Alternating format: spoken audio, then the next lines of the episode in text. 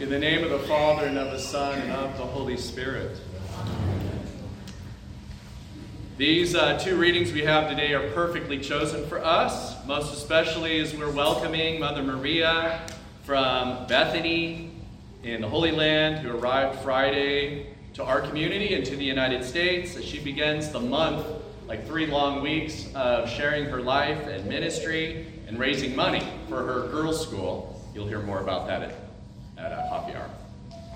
But it's, uh, you know, as I, I got the call Monday morning, hey, Mother Maria's coming, make your plans, you know?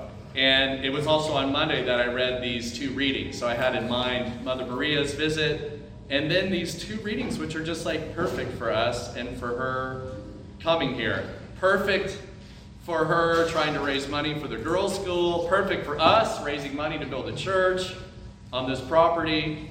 And so it's a good thing to hear these things for us today, and probably a good thing for you to hear this mother before you set off for the next three weeks. So Matthew did an incredible job reading it, but I will read it again. Uh, Brethren, he who sows sparingly, this is St. Paul's second letter to the Corinthians, will also reap sparingly and he who sows bountifully will reap bountifully. Each one of you must do as you've made up your mind, not reluctantly or under compulsion, for God loves a cheerful giver. God is able to provide you with every blessing in abundance, so that you may always have enough of everything, and may provide in abundance for every good work. As it is written, He scatters abroad, He gives to the poor, His righteousness endures forever. He who, uh, who supplies seed for the sower and bread for food will supply and multiply your resources and increase the harvest of your righteousness. You'll be enriched in every great way, for every way for great generosity, which through us will produce thanksgiving to God. It's, it's perfect. You know, it's actually perfect like way to think about money every day. It's a perfect way to like live. Like this is it. You know, if I'm going to give a little, I'm just going to reap a little. If I'll go all in, the Lord, it'll just be bountiful harvest, you know?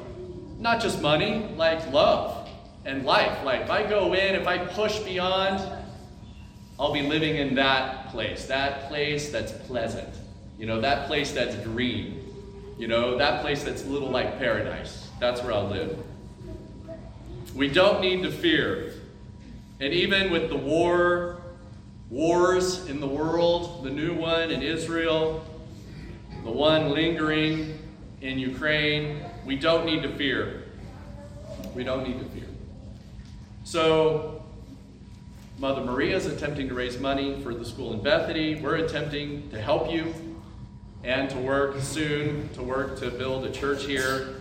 It's a bold goal, and frankly, it doesn't make really any earthly sense, and that's good. You know, good. It's good that it's not making earthly sense. That's better for us. Because it'll leave us in the hands of God. Like it'll leave us relying on God. Like, and not just these two goals or something, but like anything. It's good that it's not obvious how we'll get there. That's better for us. It's way better. I mean, if you want to write a check for a few million bucks, we'll take it. But truly, we will. I'll have Clay get on that today. Uh, so, Rick, get out your check. No. Uh, but it's better, right? Whatever the Lord gives, we're just going to rely on it. No matter what it is, no matter how long it takes, or whatever happens, that's better for us. It's better. We'll have to work, and we'll definitely work. And he who wants to, if the Lord wants to, he'll multiply our resources. That's what the scripture says. He'll increase our harvest. And one of the best parts of that verse is, is the promise that we'll be enriched in every way for great generosity enriched. Like some of us are working with the goal of becoming rich. Some of you are working with the goal of becoming rich. And it says, will be enriched in every way for great generosity. Like if you're enriched, why? To be more generous. It's incredible. So no matter what, or no matter how long it takes, we'll just keep trusting the Lord and probably should reread St. Paul's second letter to the Corinthians as well.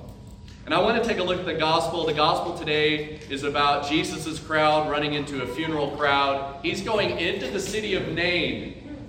Nain is the land of like pleasant like grasses, like it's it's like lush.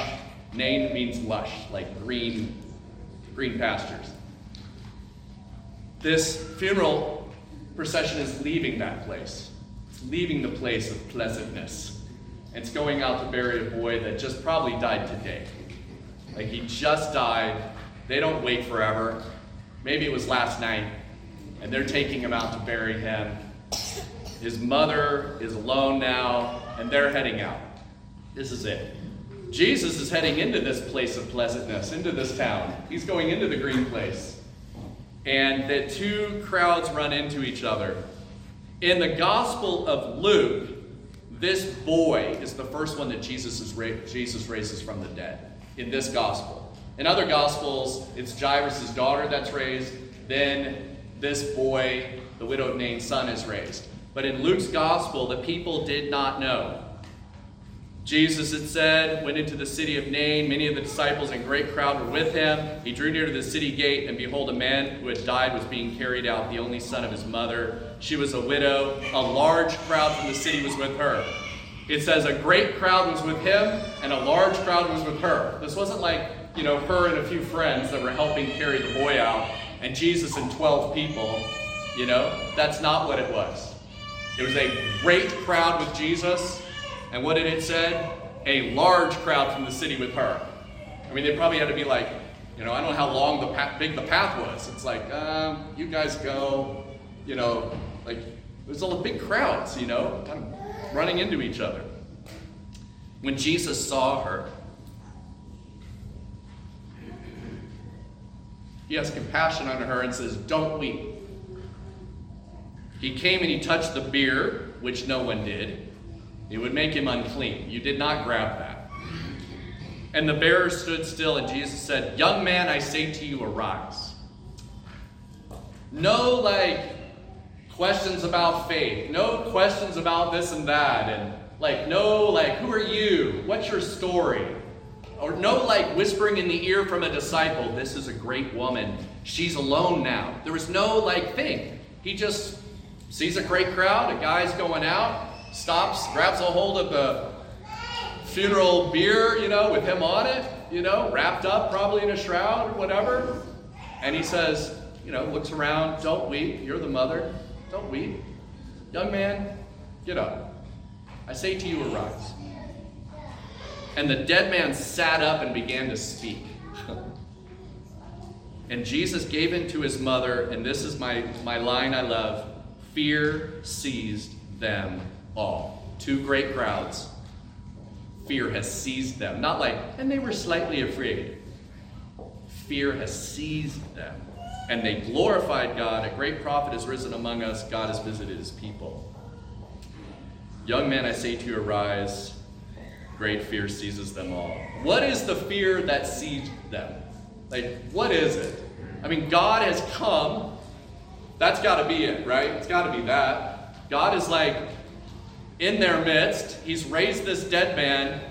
And it just, again, in the Gospel of Luke, this hadn't, nothing like this had happened yet.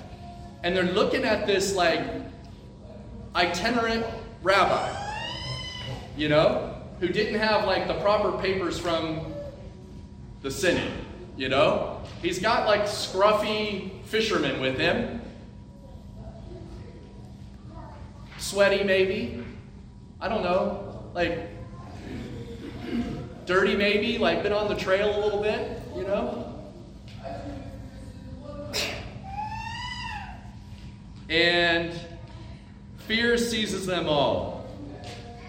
They know this man, or they, they can tell this man they're looking at that as God has parents. They can tell this man that raised this guy from the dead is a man and God. You know, a belly button. The guy has a belly button. You know, the guy puts on pants and shoes. He has parents. He gets hungry. And he's God. You know, he played with other boys in the streets. His mom put hash marks on the wall as he grew. You know, he and his stepbrothers and friends went heel to heel to see who's taller. Like, he's a boy. He's a person, he's a human being. And he's God. Because no one raises someone from the dead. That's not happening. You know? Fear seizes them all. And I think part of it must absolutely be that death is not what we thought it was. It's losing power by the minute. You know, death isn't the final word. This has to like, I mean, they're just, you know, their brains are just like malfunctioning. Like, death is the final word for sure, except maybe not anymore. And I don't know what that means, you know? And only the Messiah, who were expecting to be a certain way and look a certain way and act a certain way, only the Messiah could do this. This itinerant rabbi must be him. Fear seizes them all. The disciples will see these miracles again, hearing his teaching. They'll also very dramatically see this exact thing again when Jesus raises Jairus' daughter. And you know this story well because it's like a double story where Jesus is being taken to the synagogue ruler's house because his 13 year old daughter had died, you know? And he gets stopped, and a woman tells her, tells him her long story about being sick Everybody's scared of her or whatever. She's sick, you know. And she, he says in one of the Gospels, it says he hears the whole story. You know, 13 years of being sick. 13 years of like doctor visits and blowing her money and being depressed about it and not being healed and having hope and having the hope be dashed or whatever her story was. 13 years of it. It took a while to tell the story. And Jairus' daughter dies. And they come and say, Don't bother him anymore. Your daughter's dead.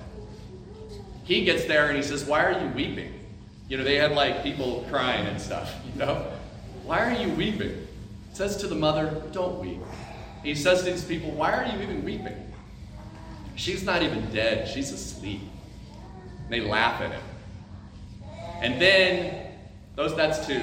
The third is the most dramatic. The third miracle like this, where Jesus goes to his friends Mary and Martha, he heard that Lazarus was sick and was dying. He's in Jerusalem, a mere two miles away, just down the hill. And he hears that his friend is dying. He stays two more days and he heads that way, finally, to Bethany.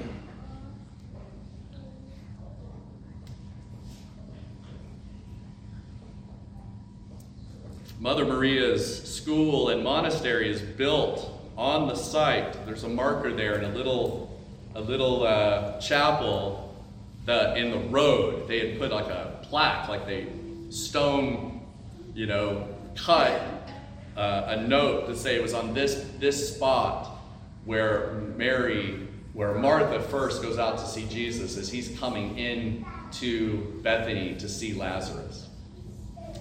Jesus came and he found Lazarus was already dead four days. Bethany is near Jerusalem. This is from the gospel. It's about two miles off, and many of the Jews had come to Mary and Martha to console them concerning their brother. And when Martha heard that Jesus was coming, she went and met him, and while Mary sat in the house. And Martha said to Jesus, Lord, if you'd been here, my brother wouldn't have died. And even now, which is this is incredible. This is actually this is this is the most the most faith. She says, Lord, if you'd been here, my brother would not have died. But even now, I know that whatever you ask of God, he'll, answer and give it. It's incredible. Jesus said, Your brother will rise again. And Martha says, I know he'll rise again on the last day. You know, at the resurrection on the last day. Jesus says, I am the resurrection.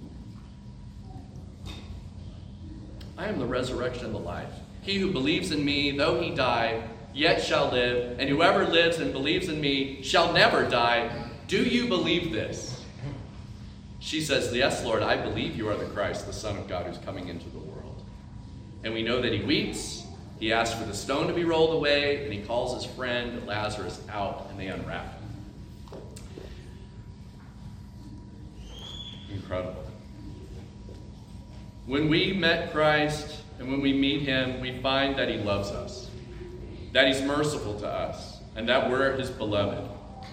He came to make us sons and daughters, which I preached on last Sunday. He came to make us heirs. You remember what St. Paul said to the Galatians, right? From when that time had fully come, God sent forth his Son, born of a woman, born under the law, to redeem those under the law, so they might receive adoption as sons. And because you are sons, God has sent the Spirit of the Son into our hearts, crying, Abba, Father. So though God, so through God, you're no longer a slave but a son, and if a son, then an heir of the kingdom of God. In that epistle reading we had, it talked about talked about uh, you know being enriched for generosity, and this it says you become an heir of the kingdom, like an inheritance. Now, I'm going to guess most of us don't have an inheritance, like a big pile of money coming our way. Some of us might, for sure. Some of us do. I know. John just John just raised his eyebrows. My son. Yeah. Uh, we'll see about that. Yeah. Uh, uh, and if you do, you're you're rich. If you have an inheritance, you're just rich. And it says here we do. An inheritance in the kingdom. I mean, there's nothing better than that. So I also wonder about the fear that seized all them when they saw the widow of Nain's son raised from the dead. If it wasn't also not only this like thing about Jesus, you know, like that he's a person, he's a man, and he's God, and they're trying to figure that out. But if it just like all the rumors were true, like maybe it's all true.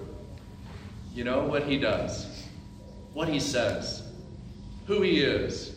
Maybe it's just all true, you know? And our lives are going to have to be like recalibrated to that.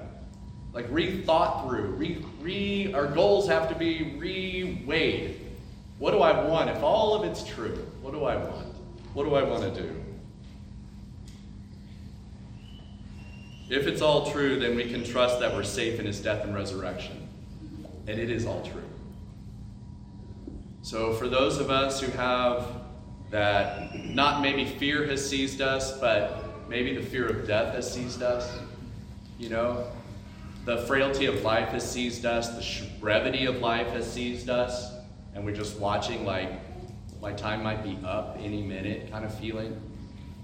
To live in this reality that we're safe in his death, we're safe in his life, we're safe in the resurrection. Give yourself to Christ. Do you not know that all of us who've been baptized into Christ Jesus were baptized into his death? That's how St. Paul says it to the Romans. I always kind of wish it said, and his life, or his death and the resurrection. But St. Paul, like, he, he got it down, right? Don't you know all of us who've been baptized into Christ Jesus were baptized into his death? That's the good news. Because what did he do with death? He broke it, he filled it with himself. He filled death with himself. Death is not this other thing. Now it's full of him. St. Paul goes on, we were buried therefore with him by baptism into death. That's how we get connected. Baptized, baptized into Christ. So, as, so that as Christ was raised from the dead by the glory of the Father, we might too walk in newness of life. For if we've been united with him in a death like his, we shall certainly be united with him in a resurrection like his. He has filled death with himself and no one can take our death from us, so we'll face that. But we should not fear evil, evil titans. For we're in his hands, and everything he does is for our salvation. Although sometimes it's hard to see. You know, let's pray, let's pray for the wars going on that it's for the for our salvation, the salvation of others. I mean, I'm not saying the Lord started the war, he most certainly didn't but he can turn something out of nothing. And he can make good from evil. So let's put our hands, put ourselves in the hands of God. In the name of the Father, and the Son, and the Holy Spirit.